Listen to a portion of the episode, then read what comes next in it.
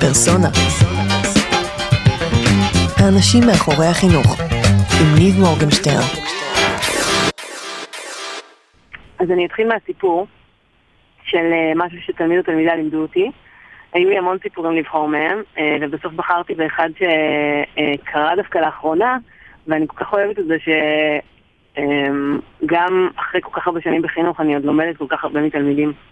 אמ, אז בעצם אה, מתחילת השנה אמ, בסטודיו הייתה לנו בעיה שהתמודדנו איתה של הגעה, עמידה בזמנים. בעצם אמ, יש מן הסתם לוח זמנים שאמורים לעמוד בו, וקורים כל הזמן דברים, וכל הזמן התלמידים איחרו למה שקרה. היה מעגל בוקר, הם איחרו אליו. תחילת אה, שיעור מנות, הם איחרו אליו. תחילת עבודה על קורסקילס, הם איחרו, וכולי וכולי וכולי. ניסינו כל מיני דברים, הצענו להם שאחד הילדים יהיה שומר זמן, והוא יהיה אחראי לשמור זמן, ובאמת הם הגדירו תורנות של שומרי זמן, אבל גם השומר זמן בעצמו שכח לשמור את הזמן. ואין צלצולים באקטון, וממש כל הרעיון שאנחנו לא נזכיר להם מה עושים, ודי עמדנו מול אה, שוקת שבורה ולא כך ידענו מה לעשות. ואז אה, בישיבה האחרונה של כל התלמידים, אחת התלמידות בכיתה ה' אה, הגיעה עם רעיון חדש למשחק. אה, שבעצם הרעיון שלה היה שבכל יום שבו הם לא מאחרים בכלל, לשום דבר, אה, אנחנו נשחק את המשחק, והמשחק הוא כזה. אה, אני, אחד המדריכים יטמין אוצר במדינה כלשהי בארצות הברית, והמטרה שלהם תהיה למצוא איפה האוצר נמצא. שבעצם הרעיון הוא לזוז ממדינה למדינה בארצות הברית עד שהם מגיעים למדינה מהאוצר. וכל פעם שהם מקבלים... כשאת אומרת מדינה, את מתכוונת על מפה כאילו?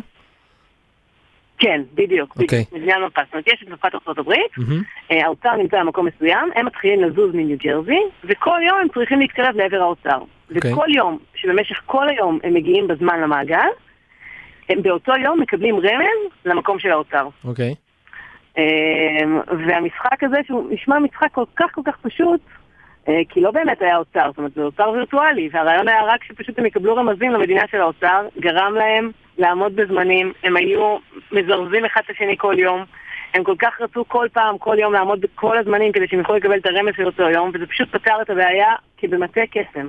מדהים. אמ, וזה היה מקסים, מקסים, מקסים, ושוב פעם זה הוכיח לי את מה שאני באמת מאוד מאוד מאמינה בו, אבל כל פעם מוכחת לחדש כמה הוא נכון, שזה אמ, מה שאני קוראת לו trust the kids. כאילו בסוף mm-hmm. את, הפתרונות, את הפתרונות יש להם, יש להם את הפתרונות הכי טובים.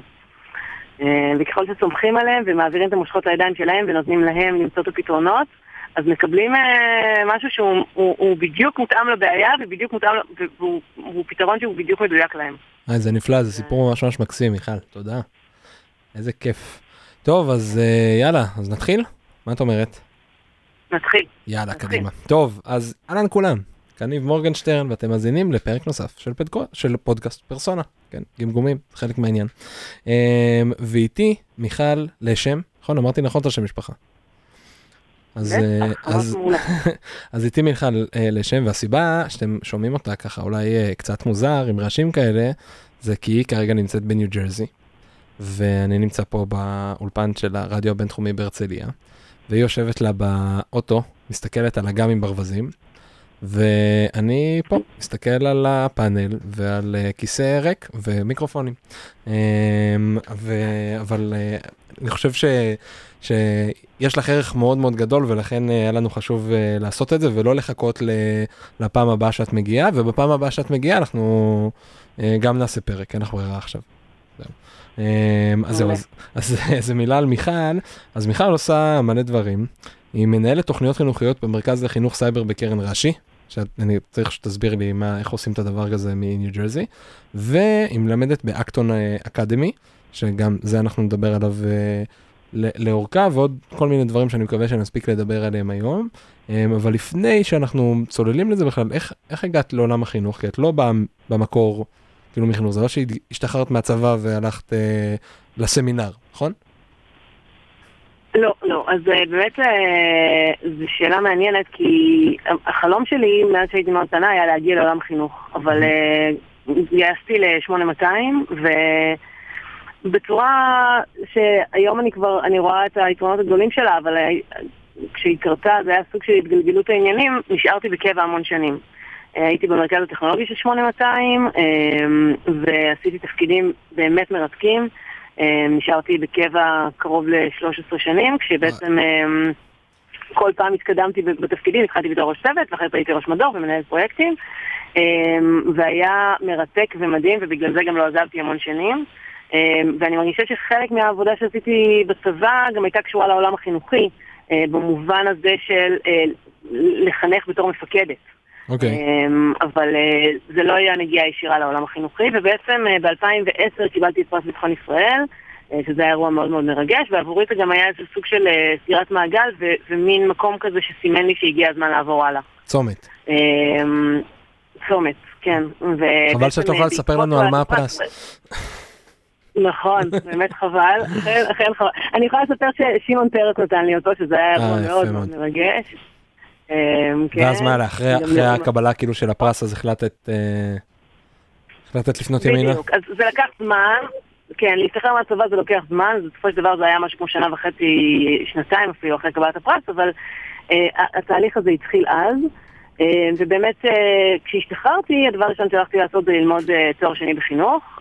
עשיתי תוכנית NTIC לאקדמאים מצטיינים בבית ברל, עם תעודת הוראה בפיזיקה, אז תואר שני בחינוך ותואר הוראה בפיזיקה, והיה לי חשוב מאוד באמת לקבל גם רקע אמ, תיאורטי עמוק בחינוך. והרגשתי שזה היה משהו שהיה חסר לי, והתואר הזה מאוד נתן לי, אני מאוד שמחתי מזה. שמה המטרה? אמ, המטרה היא ללכת להיות מורה בבית ספר? אמ, אז אני מאוד אוהבת ללמד, החלום שלי הוא להקים בית ספר. הוא תמיד אוקיי. היה להקים בית ספר, אה, להקים בית ספר, לנהל בית ספר. אבל, אבל ידעתי שאני אתחיל בתור, מהוראה, אני מאוד מאוד מאוד אוהבת ללמד. מאוד. אמ, אהבתי את זה בצבא ואהבתי את זה גם אחר כך, ובאמת מיד בסוף התואר הלכתי ללמד בבית ספר הדמוקרטי ברעננה. למה בדמוקרטי? אמ, חיפשתי בית ספר שאני אמ, אוכל לממש בו את, את מה שאני מאמינה, שזה את, את התפיסות שלי בחינוך ובלמידה. Mm-hmm. והבית ספר הדמוקרטי ברעננה הוא מקום באמת נפלא למורים להגשים את החלומות שלהם. אני יכולה להגיד את זה בלב כל כך שלם, כי הם פשוט נתנו לי לעשות כמעט כל מה שרציתי. אה, לימדתי שם מדעים ועשינו אה, קורס מדהים של אה, הישרדות באי בודד. מה זאת אומרת? אז, אז בעצם למדנו מדעים דרך הישרדות באי בודד. בנינו אי בחצר של בית הספר. אוקיי. אי בודד, ממש, בנינו ואיתו שרדנו, שתלנו צמחי מאכל שאותם אנחנו היינו יכולים לאכול, והבנו איך מסתדרים בלי מים, ואיך מדליקים אש, ואיך בונים מאהל, וכל שיעור בעצם זה היה עולם אחר, מעולם אחר של המדעים, אבל זה הכל היה כל הקונספט של... של הישרדות באי בודד. זאת אומרת, כל, כל פעם, אם אני מבין אותך נכון, כן. כל פעם, שנייה, בא לי, בא לי רגע להישאר באי הבודד הזה. מה, כל, כל כן. פעם שהיה, זאת אומרת, זה לא שעכשיו שלושה שבועות אה, הייתם בחוץ במרכאות באי הבודד הזה, אלא שכל פעם שהיה, לא יודע, את השעתיים, שלוש, ארבע, אין לי מושג כמה שעות זה היה, מדעים, אז הילדים הגיעו לאותו נקודה שהיא הייתה, שאותה הגדרתם האי הבודד, ושם עבדתם? בדיוק, בדיוק, אוקיי. בדיוק. ומה שהיה מדהים בזה, זה שהילדים ממש התאהבו באי הזה, והם סידרו להם שם פינת ישיבה, וישבו בו גם מחוץ לשעות העבודה באי. מדהים. אמ, וזה משך אליו המון המון ילדים שבאופן טבעי ממש לא נמשכים למדעים. אמ, ועם איזה כיתות זה היה? זה היה פתוח לרישום של כל בית ספר יסודי, אה, כל הבית ספר היסודי והחטיבה בעצם, ובאמת נרשמו ילדים מכיתה ב' עד כיתה ז'. אה, זה היה כאילו, זאת אומרת, הצעתם את הרעיון הזה של אי בודד, ואז אמרתם, כל מי שהוא מכיתה א' עד אה, ח' אה, מוזמן להירשם לאי? כן, ככה זה עומד בבית ספר דמוקרטי. יש ידיעון okay. mm-hmm. של קורסים, ובעצם אה, מפורט על כל קורס מה הולך להיות בו, וכל, ומפורט לאיזה גילאים הוא מיועד, וכל מי שרוצה ועומד בטווח גילאים יכול לבחור בו. אה, ובקורס הזה באמת, בגלל שהוא היה מאוד אטרקטיבי, אז בחרו המון המון ילדים, זה היה חלק מהאתגר של הקורס גם, כי היה שם לא מעט עבודה איך להסתדר עם, יש שם כמעט קרוב ל-32 ילדים. וואלה. זה היה שליש בית ספר בערך. אמ, אבל היה מקסים וכיף ונורא נורא נהנינו ביחד, וה... ועוד קורס שמאוד אהבתי שהעברתי שם, ש... שלימדתי שם, זה היה צעצועים בפיזיקה, שבנינו צעצועים אמ, שמבוססים על עקרונות מכניים. וגם שם זה היה מדהים, כי זה ממש היה אה, בעצם, לימדתי אותם ממש מכניקה אה, של חטיבה, שזו רמה גבוהה של פיזיקה, והם כל כך נהנו, ותוך כדי זה הם, הם בנו צעצועים מחומרים ממוחזרים, יצא מקסים. מדהים. עם, כן, כן. וחוץ מזה הייתי חונכת, והעברתי מועדון קריאה, ועוד שיעורים. זה ממש היה... אמ, מקום נפלא להגשים בו חלומות בתור מורה, אה, ואני ממש מודה על ההזדמנות שהייתה לי אמ, ללמד שם. מדהים, ומה היה הלאה? זהו, ובמקביל לזה כמובן אה, התחלתי לעבוד במרכז לחינוך סייבר. אז המרכז לחינוך סייבר זה מרכז אה, שהוא עמותה ללא כוונת רווח, הוא חלק מקרן רש"י. שהמטרה של המרכז זה בעצם לקדם את כל נושא חינוך הסייבר במדינת ישראל. ובמרכז אני ניהלתי שמה זה אומר? מה זה אומר חינוך סייבר? אז אה, סייבר באופן ספציפי זה אה, איזשהו תחום קונקרטי בתוך העולם של מדעי המחשב, אה, כשבעצם זה כל העולם מדבר על איך מחשבים מדברים אחד עם השני. והיום בעולם שלנו זה מאוד מאוד, מה זה איך מחשבים מדברים אחד עם השני? זה, זאת אומרת, זה כל הנושא של רשתות מחשבים, וגם הנושא של מה שקוראים לו hacking, אבל במובן של אה, אה, התגוננות, זאת אומרת הגנה. מתקיפות, מה זה תקיפות רשת, איך מגינים מתקיפות רשת, איך mm-hmm. מגינים על המחשב, איך מגינים על הרשת. יש שם לימודים, זאת אומרת זה בעצם, לומדים את זה בתיכון, זו מגמה שהיא חלק מהנדסת תוכנה בתיכון, ולקרן רש"י, למרכז החינוך סייבר, יש המון תוכניות א-פורמליות שגם מלמדות את זה ילדים אחרי הצהריים. אוקיי. Okay. אז התוכנית הכי משמעותית של המרכז לחינוך סייבר זה מגשימים, אה, שזו תוכנית א-פורמלית לילדים אחרי הצהריים, אה, שמלמדת אותם סייבר ובעצם מאפשרת להם לגשת לבגרות.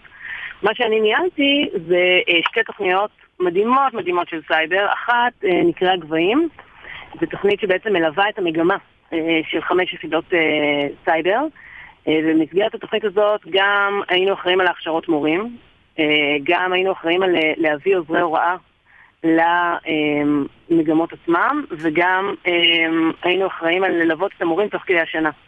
אה, ובמסגרת הזאת, במסגרת תוכנית גבהים, אה, התוכנית הייתה במשהו כמו 70 בתי ספר, אה, עבדתי עם מאות מורים, הבאנו, גייסנו עזרי הוראה מהתעשייה, שזו חוויה מדהימה לראות כמה אנשים מהתעשייה כל כך רוצים להיות מעורבים במערכת החינוך הישראלית ולתרום מהידע שלהם. מדהים. הם היו מגיעים לכיתות פעם בשבוע. בהתנדבות. וממש נותנים בהתנדבות, בהתנדבות או בתשלום סמלי, שהם בטוח לא עשו את זה בשביל הכסף, אה, ונותנים מעצמם אה, ומהמוטיבציה שלהם, ופשוט הם היו, היוו מודל השראה ומודל לחיקוי לילדים בכיתה.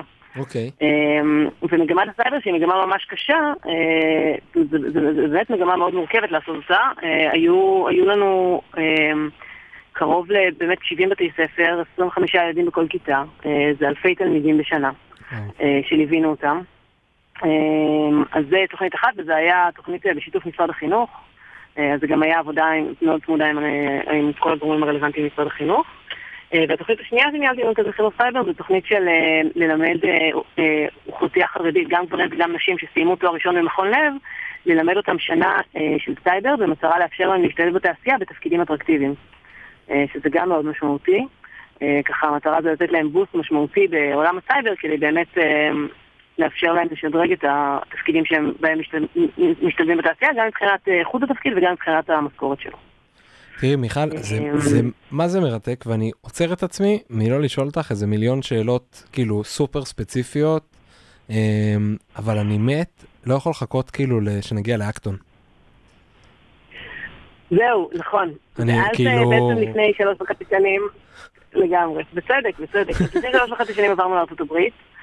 ובעצם אה, בשלוש שנים האחרונות אה, מה שעשיתי חוץ מלעבוד במרכז החינוך סייבר זה אה, לטייל ברחבי ארצות הברית ולהכיר בתי ספר פרוגרסיביים. זאת אומרת ניצלת את ההזדמנות הזאת כבר ללכת ולראות דברים. נכון, נכון, נכון, זה ממש היה חלום שלי. שרציתי מאוד לראות איך עושים חינוך במקומות אחרים. הכרתי טוב את מערכת החינוך בישראל ורציתי לראות איך זה קורה במקומות אחרים. ואיך ידעת לעשות את זה? אמ, פשוט חיפשתי באינטרנט בתי ספר שהיו נראים לי מעניינים, לרוב בתי ספר גם יש אתרים מאוד מפורטים. אמ, וכל מי ש... כל בית ספר שהיה נראה לי מעניין, שלחתי מייל, וביקשתי לבוא לבקר. אה, כמעט כולם הסכימו. אה, ארה"ב היום זה קר אינסופי של יוזמות חינוכיות, מכל הסוגים והמינים. הייתי בבתי ספר סאדברי ודמוקרטי ופתוחים ומבוססי פרויקטים ואנתרופוסופיים. אמ, מרתק, מרתק, מרתק. אה, ובכל בית ספר נפגשתי עם המנהל ונפגשתי עם המורים וראיתי את התלמידים וממש אה, עשיתי ככה ט- המון המון טיולים שלמדתי מהם המון וגם גיבשתי בהם עוד יותר את התפיסה החינוכית שלי שזה גם היה מאוד משמעותי. ובמסגרת השיטוטים האלה מצאתי את Acton. אה, איפה? אז Acton זה רשת... אז קודם כל מצאתי אותם באינטרנט. זה אוקיי. בעצם הדבר הכי, הכי חשוב להבין, כי ה Acton הראשון, Acton, אה, Acton Academy הראשון, הוקם באוסטין, טקסס. שזה אוקיי. רחוק מאוד מניו ג'רזי. אוקיי. למי, מה שנקרא, למי אה, שלא יודע איך נראית ארצות הברית, זה ממש רחוק. בדיוק, בדיוק, ממש רחוק מניו ג'רזי, זה לא אוקיי. שיכולתי לקפוץ לבקר ב Acton Academy הראשון. אה, אז בעצם היום אה, אקטון זה כבר רשת שמונה מעל 100 בתי ספר. אה, שהוקמה על ידי אה, לורה וג'ף סטנסר לפני אה, עשר שנים כבר, ו- והאקטון הראשון היה באמת באוסטין טקסס. אה, אז ראית את האתר שלהם? כן, אז ראיתי את האתר שלהם ובאמת התאהבתי. מהמם. אמ, זה שילב המון המון עקרונות שמאוד האמנתי בהם בבית ספר אחד, והרגשתי שזה גם מקום שהוא באמת מאוד מיוחד. כלומר, הוא לא דומה לשום דבר שראיתי, וראיתי הרבה. מה, מה, אז מה היה, אה, כאילו בגלל שראית כל כך הרבה, ו, ו, ואמרת, ראית פתוח וסאדברי וכל, מה היה כל כך מיוחד בזה שמשך לך את העין? מה שהכי תפס אותי היה הסיפור של התלמידים מובילים את הלמידה.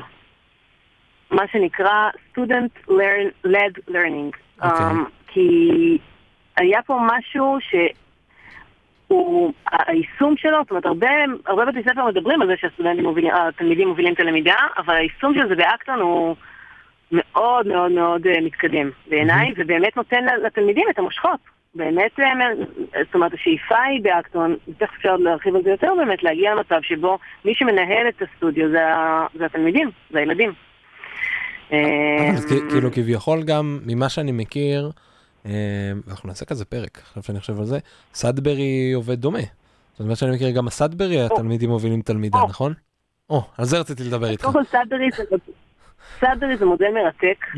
שונה מאקטון שנות אור. אוקיי. שנות אור, זה נכון, זה מאוד מעניין, כי באמת בסאדברי לכאורה, מה זה לכאורה? לא, לא לכאורה, בסאדברי העיקרון הוא שהילדים בעצם מחליטים מה הם רוצים לעשות. ואיך הם מנהלים את הבית ספר.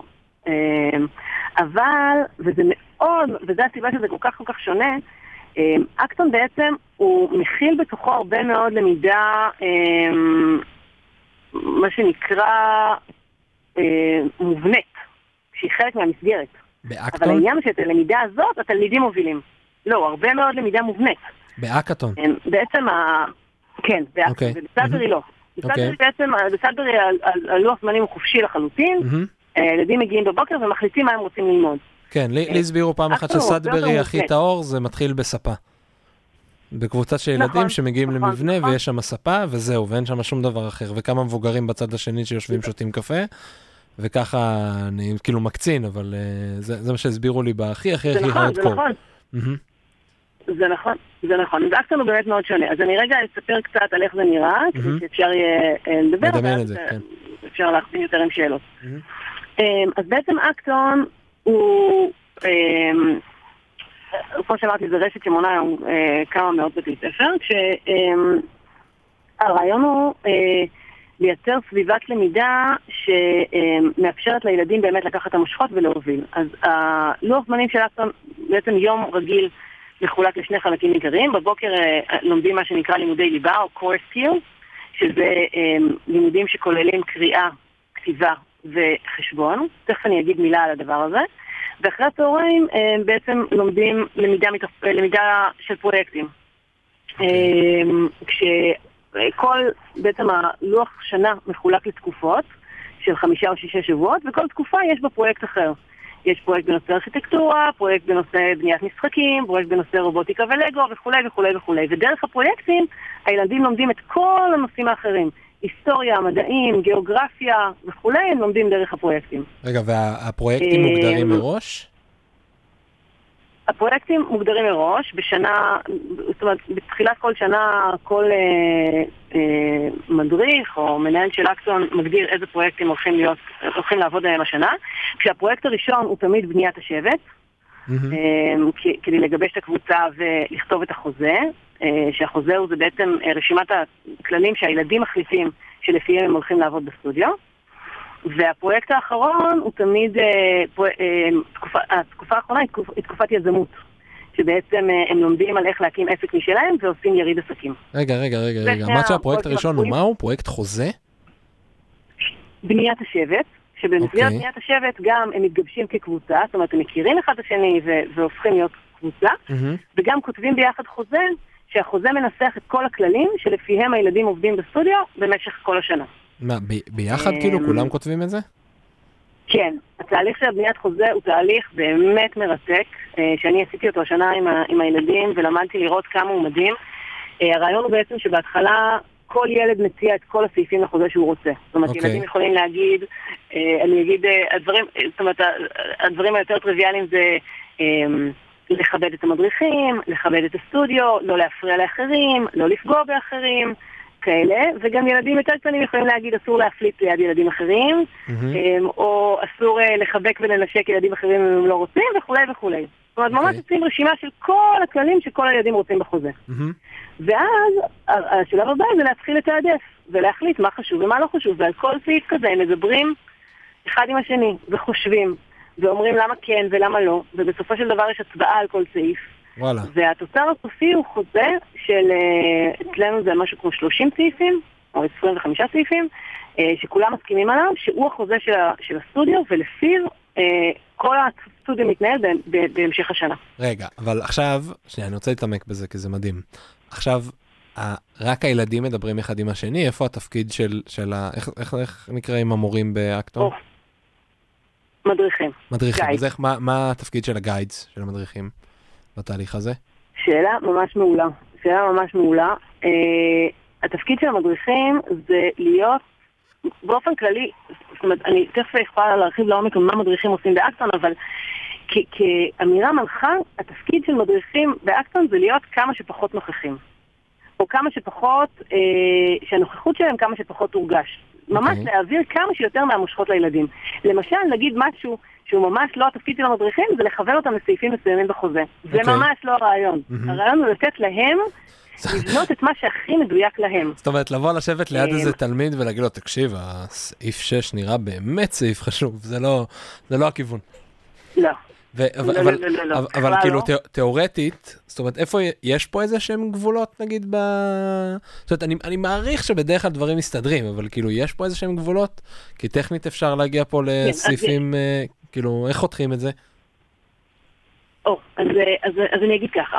אמ, יש באקטון מה שנקרא, אמ, מה שאני קוראת לו ההגדרה של, ההגדרה של המעגל בעצם. אמ, יש ארבעה כללים שהם כללי יסוד, שלא, שהם לא חלק מהחוזה, אלא הכל בעצם אה, מנהל אקטון מגדיר אותם, מהמם. פחות או יותר, אה, פחות או יותר לאקטון שלו. ארבעה כללי יסוד בסטודיו שלנו, הראשון זה שאסור לפגוע בעצמך או באחרים, בכוונה. מהמם. השני זה שאסור לפגוע בכוונה בסטודיו. השלישי זה שאסור להשתמש במחשבים לדברים שהם אה, לא סמארט-טק, זאת אומרת שהם לא חלק ממה שאנחנו עושים בסטודיו. והדבר, והעיקר הרביעי זה שאסור לעשות דמורליזציה. עכשיו, אפשר להרחיב תכף על הכללים האלה, אבל זה ארבעה כללים שבעצם מי שאוכף אותם זה המדריכים. אוקיי. זאת אומרת, אם ילד עכשיו אה, לוקח סכין ומתחיל אה, ל- לנסר שולחן. או, לא לא לחלו- בחוקים. או לחלופין, אה, כן, שני ילדים מתחילים לריב בסטודיו, אז מדריך מתערב ישר, זה נקרא strike, הילד מקבל strike, אה, ואחרי שלושה strikeים הוא אה, You're out. הולך הביתה וצריך לחזור יום, לא, יום למחרת עם איזשהו מכתב שמסביר איך הוא לא יעשה את זה פעם הבאה. בסדר? זאת אומרת. סטרייקים מגדיר, מגדירים בעצם את הגבולות שב- שבתוכם הילדים יכולים לעבוד. אוקיי. בתוך הגבולות האלה הילדים יכולים להגדיר איזה חוקים שהם רוצים, ובאמת אני ראיתי חוזים של אקטון שהם עם 100 סעיפים, וואו. של אקטונים אחרים, וראיתי את החוזה שלנו שעם 30 סעיפים, ויש כאלה שעם 10 סעיפים, וככל שיש להם יותר ניסיון בזה, זאת אומרת, ככל שהשנים עוברות ויש להם יותר ניסיון והם עושים את התהליך הזה יותר פעמים, כי הם עושים אותו כל שנה מחדש, החוזים נהיים יותר ויותר מדויקים. כל שנה מחדש אה, עושים את הדבר אבל- הזה? כן.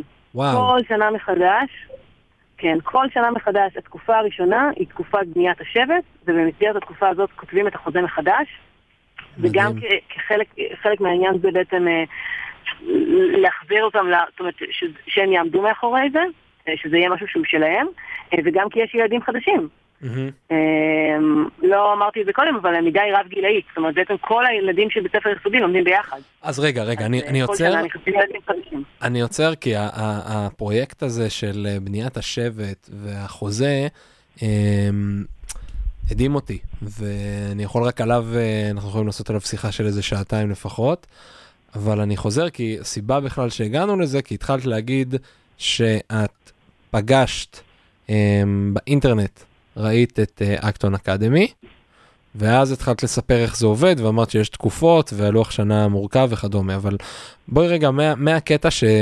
זה כן נורא מסקרן פשוט, מהקטע שראית את זה באתר אינטרנט, ועד לקטע שהלכת, אה, ש... ש... מה, מה קרה פה? כאילו, מהקטע שהיום את מלמדת כבר באקטון אקדמי, מה קרה בפער הזה? אז לאקטון אקדמי יש אה, מנגנון מאוד אה, מובנה של אנשים, ש... אם- למי שרוצה להקים אקטון משלו. אוקיי, אה, בעצם המטרה של המייסדים של אקטון זה שיהיו כמה שיותר אקטונים בעולם, כדי שבסופו של דבר זה ייתן אה, תחליף אמיתי למערכת הציבורית אה, באר- בארצות הברית. אה, ואז בעצם אני ראיתי את זה ומאוד מאוד התלהבתי, והתחלתי את התהליך של להקים אקטון משלי. לא כל כך חשבתי על זה לעומק, פשוט התחלתי את התהליך. אמרתי, בואו אוקיי. נראה לאן זה מוביל. אוקיי, אה, והתקדמתי step ראשון ו step שני, וזה תהליך מאוד מאוד עמוק, עם המון שאלות עומק, והשקעתי בזה המון זמן ומחשבה. וכשהגעתי ל step השלישי, שזה ה step האחרון, שאחריו הייתי אמורה להתחיל להקים את ה Acton שלי, הבנתי שזה מוקדם לי מדי, שאני עוד לא מרגישה מספיק בשלה בשביל להקים את ה Acton שלי, למרות שהייתי מאוד רוצה לעשות את זה. מהמם, וכתבתי לג'ף ולאורה שאני כרגע עוצרת את זה, ואני הייתי רוצה למצוא Acton שאולי אני יכולה לעבוד בו בתור מדריכה. אוקיי. למה, אבל דרך אגב, למה עצרת את ההקמה של האקטון? אז אה, את לא רוצה להיכנס היו לזה. כל מיני סיבות, לא, לא, היו לזה כל מיני סיבות פרקטיות. הסיבה העיקרית שאני הכי הרגשתי זה שפשוט לא הרגשתי בשלה, לא הרגשתי שאני מכירה מספיק טוב את הסיסטם הזה, בשביל שאני כבר אלך להקים אותו. אוקיי, אה, זה באמת סיסטם מאוד מורכב. כן. באמת, המערכות מאוד מורכבות, הכל שונה, הכל הכל שונה ממה שאנחנו מכירים. אה, והרגשתי שאני חושבת שיהיה יותר נכון שאני קודם אשתפשף בזה בתור אה, מדריכה או אפילו בתור עוד לא ידעתי להגיד בדיוק מה אני רוצה לעשות. אה, ורק אחרי זה אלך, אלך להקים כזה בעצמי, וזה באמת מה שהיה. מצאתי את אקטון אקדמי הכי קרוב אליי, זה אקטון אקדמי שנמצא בעיר שקוראים לה ורונה, 50 דקות נסיעה ממני. אה, והלכתי להיפגש עם קאי, כתבתי לו מייל, ונפגשתי איתו, ישר היה בינינו חיבור מאוד מאוד טוב. קאי זה? וקאי זה הפאונדר, הפאונדר של. אקטון, של אקטון ורונה, של אקטון אקדמי ורונה, אה, והוא גם המדריך, השנה הוא גם המדריך הראשי. אה, ובעצם הסיכום שלנו היה, בגלל שזה 50 דקות נסיעה, שאני אגיע לשם יומיים בשבוע, ולא כל השבוע, אה, ואני אהיה מדריכה באקטון. וזה מה שקרה בעצם מאז, מתחילת השנה אני מדריכה באקטון ורונה, שזה חוויה מאוד מאוד מאוד מסקרנת ומעניינת, ואני כל פעם אחרי שאני חוזרת אני כותבת אה, פוסטים, אה, שני פוסטים ארוכים אה, כאורך הגלות, כי אני כל פעם כל כך מתלהבת ממה שאני מגלה וממה שאני רואה. מדהים. אז כן. וואו, טוב, אז רגע, אז איך מתחילים? זאת אומרת, אני, אני עכשיו ממש בדילמה. זאת אומרת, התחלנו לדבר ממש על, ה, על הפרויקט הממש ספציפי, אז, אז מה, איך זה התחיל? נכון, איך אני מתחיל אגיד היום כמה הראשון? קווים- קווים כלליים על אקטון. כן, אני אגיד קווים כלליים על אקטון, ואז אפשר לצלול יותר למה ש... יאללה. שיוצא. אמ, האמונת בסיס באקטון היא שכל ילד הוא גיבור. אמ, והאמונה הזאת היא מאוד מאוד דרמטית ומאוד משמעותית. המ- המטרה של התקופה שלו באקטון זה להכין אותו למסע של החיים שלו ולעזור לו למצוא את השליחות שלו שבעזרתה הוא ישנה את העולם. אוקיי, אני, אני, אני בכוונה אומרת את זה ראשון, כי תמיד שואלים מה המטרה של בית ספר, נכון? מהמם. במיוחד היום, כל הזמן שואלים, מה נכון. המטרה של בית ספר? המטרה של בית ספר זה אה, ללמד את הילדים, המטרה שלהם זה לתת להם מיומנויות, זה ממש שאלה, ובאקסון ענו עליה שהמטרה של התקופה של, המטרה של, ה, של המוסד הזה זה להכין את הילד למסע של החיים שלו, ולעזור לו למצוא את השליחות שלו שבעזרתה הוא ישנה את העולם. מדהים. וזה מדהים בעיניי. כן, זה לא, זה לא טריוויאלי אה, בכלל. זה- גם ממש לא טריוויאלי, וגם עצם ההסתכלות על כל ילד כגיבור, היא כל כך משנה את התמונה. מהמם, כי זה אומר, זה ממש, זה, כל ילד הוא גיבור. הוא מהמם. גיבור משלו, זאת אומרת, יש לו משהו אחר לתת לעולם, ייחודי משלו. ואני באמת מאמינה בזה מאוד. אה, הוא לא אחד משלושים ילדים, ואין אה, מטרה להכין אותו למבחן הזה, ושהוא יקבל ציון כזה וכזה, ושהוא אה, יקבל בתעודה אה, ארבע מאיות. זה לא הרעיון בכלל. הרעיון הוא לעזור לו למצוא את השליחות שלו, איך, איך הוא משנה את העולם, וזה מדהים. כן. אמ, אז זה ככה באמת הבסיס באקטון. אמ, המטרה מבחינת מה, מה, מה רוצים ללמד באקטון, אז זה ממש לא ללמד ידע, זה מה שנקרא learn how to learn, learn how to do ו-learn how to be. אוקיי, אמ, שמה זה אומר? שהרעיון הוא ב-learn how to learn, learn how to learn זה ללמוד איך ללמוד. בסדר? זאת אומרת, ללמד ילדים איך ללמוד. מה כן. זה לסנן מידע עיקר מתוך טפל? איך מחפשים בגוגל? איך אתה ניגש לנושא שאתה לא מכיר בכלל? אה, מה עוזר לך בלמידה? מה מפריע לך? זה ללמוד איך ללמוד. אה, ללמוד איך לעשות, מה שנקרא learn how to do, זה אה, כל מה שהוא באמת עשייה. זאת אומרת, מה זה ארכיטקט ואיך הוא עובד? איך אתה מודד? איך אתה בונה משחק? איך אתה, פשוט איך אתה עושה דברים. אה, והרעיון, הוא- ה- learn to do זה בדרך כלל דרך הפרויקטים. ודרך כל פרויקט לומדים אה, learn to do אחר. אוקיי, אה, והאחרון, שאני הכי אוהבת זה learn how to be, אה, שזה כל מה שקשור לאיך אתה חבר טוב, ו-how to be kind, אה, ואיך אתה חבר בתוך צוות. social skills, אתה, אם אני אה, צריך לתת לזה איזה כותרת כאילו. מיומנויות נכון, חברתיות, איך נכון, איך אני עכשיו. מגיב בתוך החברה וזהו עכשיו ש- שזה אחד. הדברים, זה אחד הדברים שאם הייתי צריך לתת רגע קונטרה לגישה של כל ילד הוא גיבור, אז היא המקום של אה, איך אתה מאזן את זה אל מול חברה. אמ, וואי, לגמרי. אתה מבינה? כאילו זה, לגמרי, זה. בדיוק המקום הזה, כי יש, נדמה לי שזה פרופסור צבילם, שאמר שבסוף, אה, בדרך כלל מערכות צריכות לקבל אה, איזשהו מצפן. האם אנחנו הולכים אחרי אדון יחיד, אדון חברה או אדון תרבות? מה מוביל את המערכת שלנו? זאת אומרת, זה ברור שכולם נמצאים שם תמיד ברקע, אבל האם מה שמוביל זה היחיד? זאת אומרת שהדבר הכי חשוב זה לטפח את הפרט, גם אם זה בא על חשבון... אה, הם תהליך חברתי, זאת אומרת אם אני רוצה רק ללמוד לבד אז אני רק אלמד לבד או, זה, גם אם זה אומר שאני אה, אה, אפגע זה, האם אני יותר, זאת אומרת, איך, איך, מה, מה הדבר המוביל, וכאילו אני חושב שזה בדיוק האיזון של זה, זה העניין של ה... learn how to be, מה שנקרא, ללמוד איך להיות את ה- לגמרי. לגמרי. וזה מאוד מאוד משמעותי, זה מהמם. מתח שאנחנו מתעסקים בו כל הזמן. איך אני מצד אחד לידר, ואיך אני מוביל, אבל מצד שני אני גם יודע להיות מובל, אני יודע גם להיות פולוור, אני יודע גם ללכת אחרי אנשים אחרים. ובעיניי היכולת הזאת גם להיות לידר וגם להיות פולוור זה כלי נורא חשוב לחיים. כי בחיים אנחנו לפעמים לידרים ולפעמים פולוור. נכון, זה, זה החיים. נו גם וגם. אה, לפעמים אנחנו הולכים אחרי מישהו, ולפעמים אנחנו צריכים ללכת ושילכו אחרינו. ולהתנסות על זה בגם וגם, זה משהו שהוא כל הזמן מדברים, אנחנו כל הזמן מדברים עליו ב Acton, והוא הוא חלק מאוד משמעותי. זאת אומרת, אנחנו ברפלקציה של הילדים, אנחנו כל הזמן מדברים איתם. עכשיו היית leader או עכשיו היית follower? איפה אתה? ואיפה אתה? זאת אומרת, מתי יותר חשוב שנחשוב על השבט ועל ה tribe, ומתי יותר חשוב שתחשוב על עצמך? אה, והמושג של tribe ושל שבט ושל בעצם הקבוצה הזאת שנוצרת שם הוא, הוא מאוד מאוד משמעותי וכל הזמן אה, אנחנו, זאת אומרת, ה tribe הוא, הוא אלמנט שהוא לילדים הוא ממש כמו בית ב Acton ונורא חשוב לשמור עליו ונורא חשוב לטפח אותו ויש להם, אה, ברור שיש להם גאוות יחידה וגם יש להם המון אחריות אחד לשני. הם צריכים להחזיק את עצמם, הם צריכים להחזיק את עצמם קאונטבל אחד לשני ולדעת איך בעצם, אה, ולדעת איך בעצם להיות אחראים אחד על השני. עכשיו יש, יש לי איזה כמה ולדאוג שאלות טכניות. כמה, כמה, כמה ילדים יש ב, ב, בסטודיו זה נקרא? זה, איך נקראת כיתה? בסטודיו. סטודיו. נכון, כיתה זה סטודיו. בעצם, אה, לא, כיתה- כיתה נקראת סטודיו, אוקיי,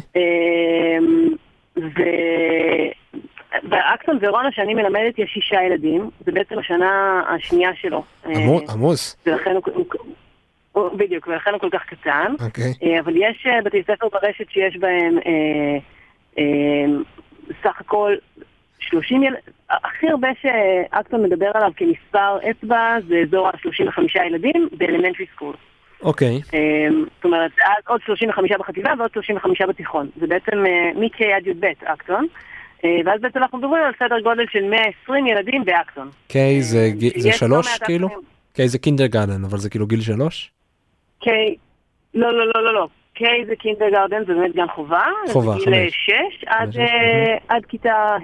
אז, אז, זה בדרך כלל elementary school. אבל, אבל הם ביחד, זאת נגיד כל השש אצלך, או כל השלושים במקום אחר, זה רב גילי לגמרי, או שזה כל סטודיו כזה הוא, לא יודע, א', ב', ג', או גן uh, first, second grade, איך זה עובד? לא, אז הם כולם ביחד, זה ממש למידה רב גילאית, הם כולם ביחד. אוקיי. אה, נגיד אצלכם איך זה אה, השישה שיש? אז הם כולם, ב- הם- יש לנו ילדה אחת בכיתה א', שניים ב... שני בנים בב' ושלוש בנות בה'.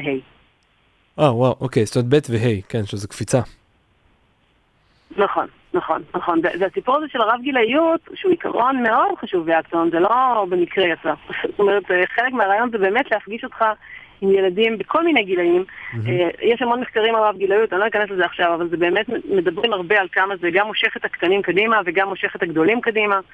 אה, וכמה זה מעצים בשביל שני הצדדים בעצם להיות בסביבה רב גילאית. אה, אז הלמידה היא רב גילאית, והחלל באמת שלומדים בו נקרא סטודיו. אה, ואז באמת יש את ה elementary סטודיו, את ה middle school, את ה middle סטודיו ואת ה Launchpad, ש Launchpad זה כאילו הגילאים של התיכון. עכשיו זאת אומרת שאת אומרת סטודיו. סטודיו זה כיתה או שסטודיו זה כבר כל Acton? זאת אומרת נגיד אצלכם זה זה יש רק סטודיו אחד יש כמה? אז אצלנו יש סטודיו אחד, שנה הבאה כנראה ייפתח סטודיו שני של המידל סקול. אוקיי. מהמם. אה, וזה לא כיתה, זה כמה, זה כמה חללים. אצלנו יש אה, חלל אחד מרכזי, זה הסטודיו המרכזי שבו כמעט כל הלמידה נעשית. יש ספרייה מקסימה, מקסימה, מקסימה, והכי מזמינה וכיפית שיש, אה, שזה חלל שני, ויש מקום שאפשר לעשות, זאת אומרת, יש חלל גדול לספורט, חלל יחסית פתוח וגדול שאפשר לעשות בו ספורט בימים גשומים, וכמובן חצר. אוקיי, ובהיבט- אמ, ובהיבט הארגוני, זאת אומרת נגיד אקטונים גדולים, נגיד בין האלה הראשונים, אלה שקיימים כבר כמה שנים והם, כאילו יותר גדולים, אז. כאילו זה, סטודיו אחד של 30 ילדים שהם כאילו מ-K עד, עד כיתה ה' ואז עוד אחד נפרד, או שזה יכול להיות כמה נכון, כאלה? ואז עוד אחד נפרד. ואז עוד אחד נפרד. לא, אבל יכולים להיות- או שני בניינים שונים, או שתי כיתות. לא, אבל אז זה המידל סקול. נגיד, זה החטיבת ביניים כאילו. נכון, נכון. אוקיי, אז יש סטודיו בסדר. אחד ל-35 ילדים מ-K עד אה, כיתה ה', סטודיו שני שזה יהיה חלל אחר נפרד עם כמה חללים בתוכו למידל סקול, וסטודיו שלישי יהיה לאנשפד. ו- וכמה מדריכים יש על כל אה, סטודיו כזה? או, זו שאלה מעולה. אה, אז בעצם באקטון... אני כאילו, משתדל, אני שואל פה הרבה שאלות מעולות, אני שם לב. זה נכון, זה נכון. אה, ב- באקטון כאילו, יש, יש, התפתחו בעצם שתי גישות, גישה אחת שמדברת, או גישה מסורתית, וזה האקטון הראשון. אה, זה האקטון אוסטין מתנהג ככה, ויש עוד כמה שמתנהגים ככה, שמדברים על זה שצריך מעט מאוד מדריכים, כי הרעיון הוא שהילדים, להעביר כמה שיותר מהמושכות לילדים. ואז על כיתה, על, על, על חלל כזה של אה, 35 ילדים, יהיה מדריך אחד ש- או שניים. אוקיי. אמ, בדרך כלל שניים, בדרך כלל שניים. אבל יש גישה שנייה שמדברת על כמות יותר גדולה של מדריכים, ובדרך כלל בת- זה בדרך כלל אה, סטודיואים שהולכים יותר לכיוון ש, של, אה, שהולכים לאוכלוסיות יותר מוחלשות, ופותחים בכוונה את האקטון שלהם באוכלוסיות יותר מוחלשות, במטרה להעצים אותם.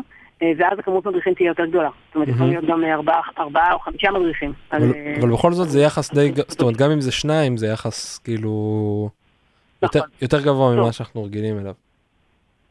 נכון, וגם אני אגיד יותר מזה, וזה באמת מאוד משמעותי בעיניי, מי שמתפקד שם כמו מבוגרים קטנים זה הילדים. מהמם. זאת אומרת, חלק משמעותי, חלק נגיד מה, מה, מהסיפור זה שהילדים, אפילו אצלנו בסטודיו, הילדות בכיתה ה' הן ממש דמויות אה, מבוגרות משמעותיות בשביל, הילדות, בשביל הילדים היותר צעירים. אה, ולמשל, אה, אנחנו מחלקים את הילדים, כולם, לא רק אנחנו, בעצם מחלקים את הילדים לקבוצות, אה, לצוותים, צוותים קטנים, ועל כל צוות יש אה, מוביל צוות, לידר, שהוא זה שאחראי לשבת עם הילדים ופעם בשבוע ולראות את ההתקדמות שלהם. זה לא מדריך עושה, זה לא מדריך מבוגר עושה. זה עושה אחד הילדים שיושב איתם על ההתקדמות שלהם בשבוע האחרון ושואל, ובודק איתם איך היה להם, הם עמדו ביעדים, לא עמדו ביעדים וכולי. אז זה, זה ממש סוג של תפקידים שבדרך כלל מבוגרים תופסים בבתי ספר רגילים, פה ילדים עושים אותם. זהו, אז עכשיו זה משהו שנגיד לא נגענו בו בכלל. זאת אומרת, אני מבין שיש את הפרויקט אה, הראשון שלה ליצור את השבט והכל, ו... ואת החוזה. איך, איך באמת כאילו day to day מתקדמת הלמידה, מי קובע מהם היעדים, איך זה מתכתב אל מול, לא יודע, תוכניות לאומיות, זאת אומרת, אנחנו מדברים על ארה"ב, כן? מה, מה, איך זה כאילו, גם נושא, אז זהו, זה, זה באמת נושא מרתק. אה, בעצם הלמידה, ש... כמו שאמרתי, הלוח זמנים, הלוח היומי מתחלק לשניים, אה, ובבוקר הילדים לומדים סדר גודל של שעה, בין שעה וחצי לשעתיים, אה, מה שנקרא core skills. core skills זה בעצם שלושה נושאים, קריאה, כתיבה וחשבון, שהם הבסיס שמאפשר להם ללמוד איך ללמוד. זאת אומרת, התפיסה היא באקסון שבלי לדעת לקרוא, לכתוב ולדעת חשבון, אתה לא תוכל ללמוד שום דבר אחר. זו תפיסה נראה לי ברוב זה עולם כאילו- החינוך, אם לא כולו, לא? נגיד בסאדברי זה לא, אוקיי. זה בדיוק העניין. הנה דוגמה טובה להבדל בין סאדברי. אוקיי, מעניין. כי בסאדברי למשל, לא מכריחים את הילדים ללמוד, מה זה לא מכריחים? אין, לא, אין שום למידה מובנית כחלק מהמסגרת. מהמם. זה נגיד הבדל מאוד גדול. אז איך הם לומדים קריאה, כתיבה ו- וחשבון? הם לומדים בעזרת אה, תוכנות וירטואליות, פלטפורמות וירטואליות. אה, אני אתן את הדוגמה של אה, מתמטיקה שאני הכי אוהבת אותה, זה לומדים בעזרת כאן אקדמי.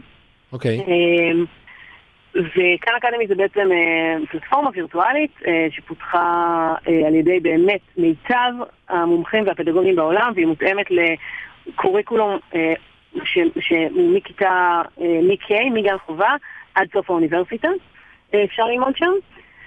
ובעצם הם לומדים את, ה, את הנושאים של חשבון דרך כאן אקדמי. עכשיו אני אתן, מה מדהים בזה בעיניי ומה אני כל כך מתרגשת לראות כל פעם שאני בסטודיו. אמ, הסיפור הזה שכל ילד מתקדם בקצב שלו. ויש לי ילדה בסטודיו, ילדה שבכיתה א', שהגיעה השנה, שסיימה תוך ארבעה שבועות את כל החומר בכאן אקדמי של גן חובה בכיתה א'. די. עכשיו, הילדה הזאת, אם היא הייתה בבית ספר רגיל, היא כרגע הייתה אה, אי שם אה, עמוק בלחבר שתיים ועוד שתיים, והיא כרגע כבר מתקדמת לתוך חומר של כיתה ב', לדעתי יש סיכוי שהשנה היא עוד תתחיל את החומר של כיתה ג'. וואו. עכשיו, וזה לא שהיא ילדה, היא לא, דווקא, דווקא אני לא רואה את זה מהמקום שהיא מחוננת, היא לא. זאת אומרת, זה לא הסיפור הזה. זה הסיפור שפשוט היא יודעת לשבת, זאת אומרת, יש לה, היא יודעת לשבת וללמוד, והתוכנות האלה הן באמת עושות עבודה מדהימה בקטע של ללמד, והיא מתקדמת בקצב שלה. ואותו סיפור יש לי עם אה, י- ילדה אחרת שהיא אה, עשתה את אותה קפיצה בדיוק בקריאה.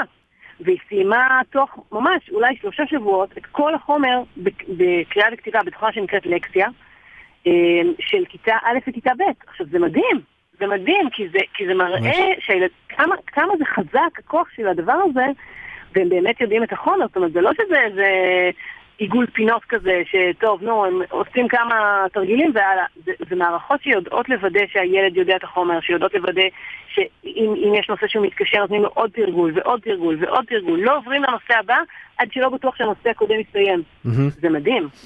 כן, זה, הוא קורא לזה, ו- סל, אני- סל קאן קורא לזה, אם אני זוכר נכון, proficiency. זאת אומרת, אומר, אתה, אתה לא יכול, יש לו את זה באחד ה TED Talks שלו, הוא מדבר, ש... אומר, אתה לא יכול לבנות את הקומה הבאה של הבניין בלי שהקומה הראשונה יושבת כמו שצריך. נכון. ראית את ה TED Talk הזה? נכון, זה- זה- אז זה, זה קטע, כן, זה כן, פשוט כן. קטע מעולה, שאני פשוט חייב לשתף אותו, כאילו גם את המאזינים.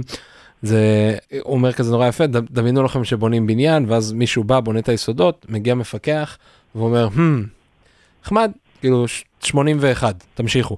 ואז בונים את הקומה הראשונה, והוא אומר, "אה, אחלה, תשמעו, זה 72, אבל תמשיכו. וככה מגיעים, אה, זה 66, כאילו בסוף כל הבניין יתפרק הרי. בסוף אתה חייב שכל קומה תהיה כמו שצריך, אחרת היא לא יושבת טוב. וכאילו, והרבה פעמים, ומה שקורה בבית ספר זה טוב, יצאת עכשיו עם הציון שיצאת, אז לפעמים משפרים יותר, לפעמים משפרים פחות, לפעמים משקיעים יותר בארץ נגיד בפרטני וכדומה, ולפעמים לא. ו... אוקיי, מדהים, אז היא כאילו רצה עם זה חבל הזמן, ו... כן, זה- זה- זה גם מדהים לראות, ילדה, יש לנו ילדה שהגיעה מבית ספר ציבורי, מהמם. שהיא לכאורה בכיתה ה' והתחילה, כאן אקדמי אנחנו תמיד מתחילים מההתחלה, מ-K, אז את אה, K, את כאן חובה ואת א' ואת ב' היא עברה יחסית מהר, ואז בג' היו נושאים שהיא נתקעה. וואלה. עכשיו, הילדה בכיתה ה', וזה לא שהיא הייתה חדשה במתמטיקה, זה לא הסיפור. זה סיפור שפשוט הבסיס שלה לא היה מספיק טוב בנושאים מסוימים, וזה, וזה קורה כל הזמן. כי בכיתה של, לא משנה אם זה 18 ילדים בארצות הברית או 35 ילדים בישראל, לא כל ילד מתקדם בקצב שלו, וזה בדיוק הכוח של, ה, של הפלטפורמות האלה, שמאפשרות לכל ילד להתקדם בדיוק בקצב שלו, ו- ושנכון לו ושמדויק לו, אמ, ולתת לו אפשרות באמת לעבוד על הדברים שהוא צריך לעבוד עליהם. מעניין, את יודעת, כי כנראה שהרבה הרבה אנשים שמאזינים עכשיו, אם היו נותנים להם להתחיל את הכל מלמטה, מתי שהיו נתקעים. למרות, למרות שרובם לגמרי. ככולם הם אנשים, את יודעת, אה, חלק עם תארים, חלק זה, את יודעת, רובנו כנראה היינו. היינו נתקעים בכל מיני מקומות. פתאום בכיתה ו' אתה לא נכון. מצליח לעשות, אה, לא יודע, שבר, זה מדהים. טוב, לא, לגמרי, לגמרי, זה ממש ככה, ממש. אה, אז ככה לומדים בעצם את ה-core skills, את לימודי ליבה, באמת אה, בקריאה וכתיבה זה בדרך דרך תוכנה שנקראת אה, לקסיה ו-No Red Ink, יש היום המון המון פלטפורמות וירטואליות, בוא נגיד שיש גם בבלוג שלי, פירטתי, יש בלוג שכאילו פוסט שפירטתי על פלטפורמות מומלצות למי שרוצה אה, להתנסות בזה בבית, אה, רובם חינמיות או בעלות מאוד מאוד נמוכה. אה, תגידי, למה את כותבת את אה, הבלוג? אה, חוץ מזה שהוא בלוג מדהים ויהיה קישור אליו בפ- בפרק וקריאה חוב- מומלצת אה, חובה ומומלצת לכולם. אבל למ- למה כאילו מה גרם לך להניע להתחיל לכתוב את הבלוג? השאלה אם אין גרם להתחיל לכתוב את הבלוג בעברית בעצם. בגלל שבאנגלית זה מאוד הגיוני שאני אעשה בלוג, אם אני רוצה להקים אקטון מתישהו משלי, אז הגיוני שאני אכתוב בלוג, וזה חלק מהכלים השיווקיים. אוקיי אבל השאלה היא מה גרם לי לכתוב את הבלוג בעברית, כי בעברית באמת, אני לא, כרגע, בוא נגיד שנים הקרובות לא מתכוונת אה, להקים אה, אקטון בעברית, אבל אני חושבת שזה זה שתי סיבות. סיבה אחת שאני באמת מאוד אוהבת לכתוב, אוקיי אה, ובשבילי זה היה סוג של... אה, אה, אני, אני לומדת דרך כתיבה, זאת אומרת, אני מפנימה הכי טוב את החומר כשאני כותבת אותו. אוקיי בשבילי זה היה סוג של באמת הדרך שלי ללמוד. וה- והסיבה השנייה זה שזה באמת כל כך חדשני ומרגש ומרתק בעיניי, שאני ממש רוצה לשתף בזה אנשים אחרים. והעובדה היא שבאמת יש, לא יודעת, יש לבלוג כבר אה, נראה לי אה, עשרות, אה, עשרות עוקבים, ואני מקבלת עליו המון תגובות, והוא באמת נורא מעניין, כי זה כל כן. כך שונה ממה שאנחנו מכירים. שאתה יודע, זה, זה, זה נורא מעניין לקרוא, וזה נורא מעניין לשמוע על מודל כזה שבאמת עובד. לגמרי אני מסכים איתך. את טובת מכורה זה לא כזה זה אבל אני מהצד יכול להסכים איתך בכל מילה שאת אומרת. שהוא מרתק. לא את מה, מה את תגידי תשמעו הוא בלוג די משעמם אבל אבל תקראו. אז לא ציפינו למשהו אחר אבל אני יכול אני אני היותר הפחות משוחד ואני אגיד שהוא באמת אה, מרתק וה, ובכלל כאילו אם לא היה לנו קצת מגבלות זמן אז אה, היה כנראה איזה 3-4 שעות אה, של פרק אה, ו, אבל אנחנו מתחילים להגיע לסוף. לא יודע, לא יודע אם שמת לב ומה מצב הברווזים באגם, אבל אה, אה, אנחנו, הם, הם עוד שמה או שמישהו צד אותם? איך זה עובד שם? זה אה, duck hunting season עכשיו? לא, הם עוד שם, הם עוד שם, ובינתיים עבר פה אמ, בונה.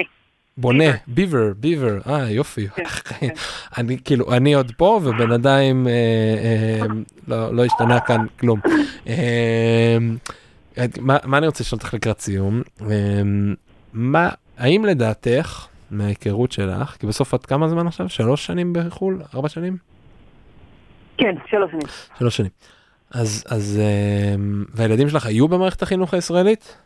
אני לא זוכר את הגילאים, סליחה. הילדים שלי היו, ב... לא, הם לא, בבתי ספר הם לא היו, הם היו במערכת, ה... הם היו. בגני עירייה, ואני לימדתי הישראלית, ואני לימדתי ב...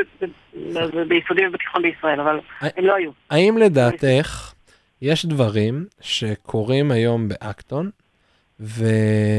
ואפשר לקחת אלמנטים מסוימים למערכת הציבורית הקיימת בישראל?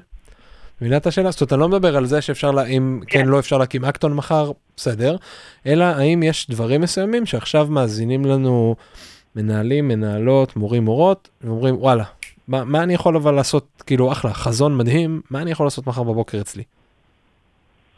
אז אני חושבת שיש יש כל מיני כלים אמ, מאוד מעניינים שמשתמשים בהם באקטון, שאפשר לאמץ בכל מערכת, לא משנה אם היא בית ספר דמוקרטי, או בית ספר אנתרופוסופי, או אה, בית ספר ציבורי רגיל.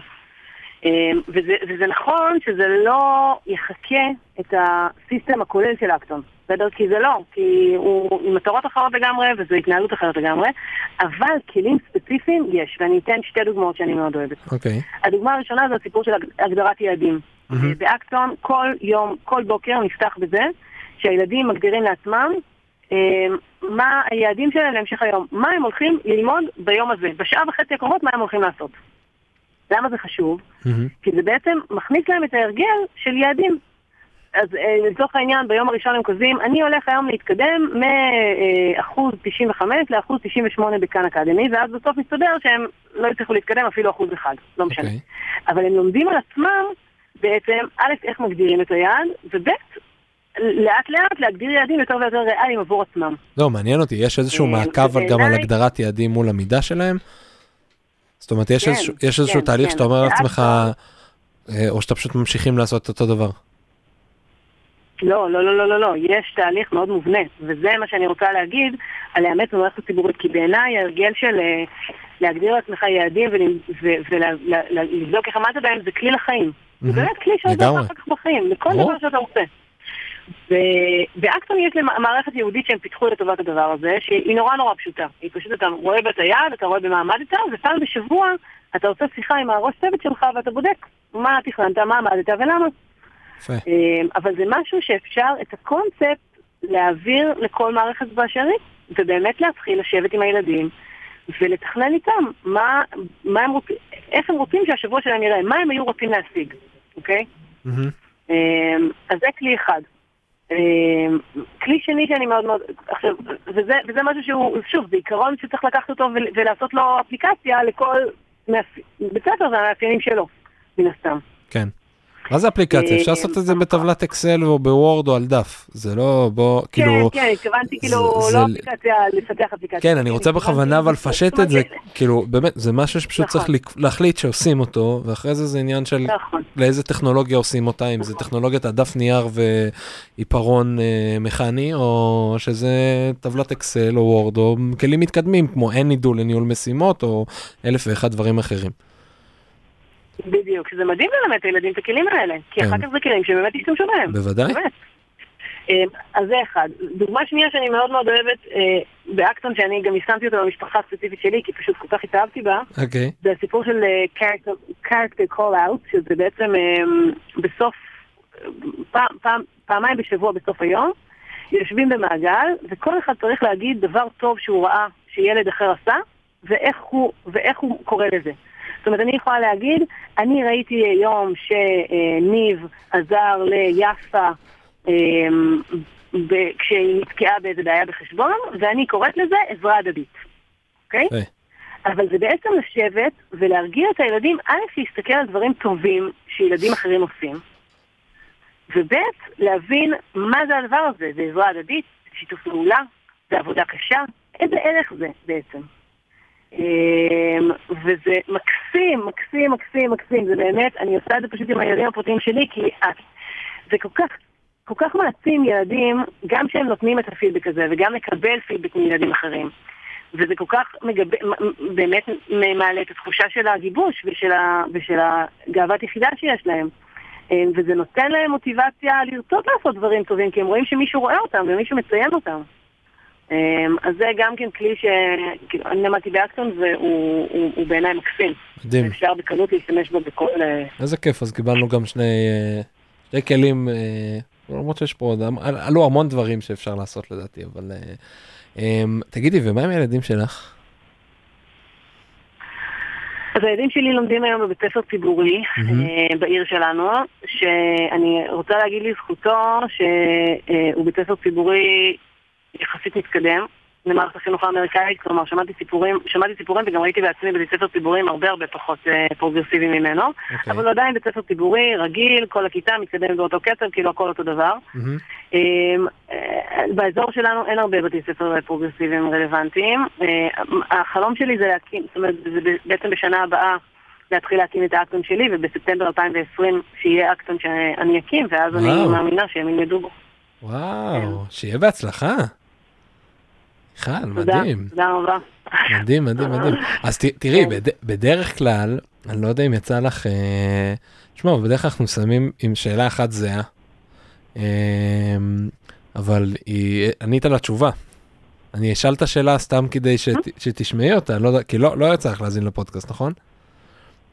בטח יצא לי, למה? אה, אז את יודעת מה השאלה הזו בסוף. יודעת. אז, אז, אה, אז ענית עליה, כן? זה אם לא היה לך מגבלות של זמן ותקציב, וזה בית ספר היית פותחת, אבל אני חושב ש...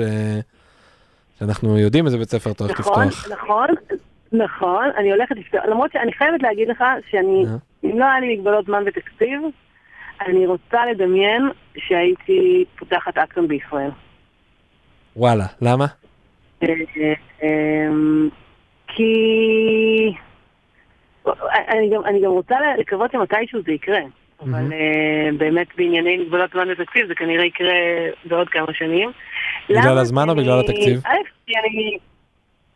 אה, גם וגם, גם וגם. אני חושבת שזה הרבה יותר מורכב להקים בית ספר אה, בישראל מאשר בארצות הברית, משמעותית.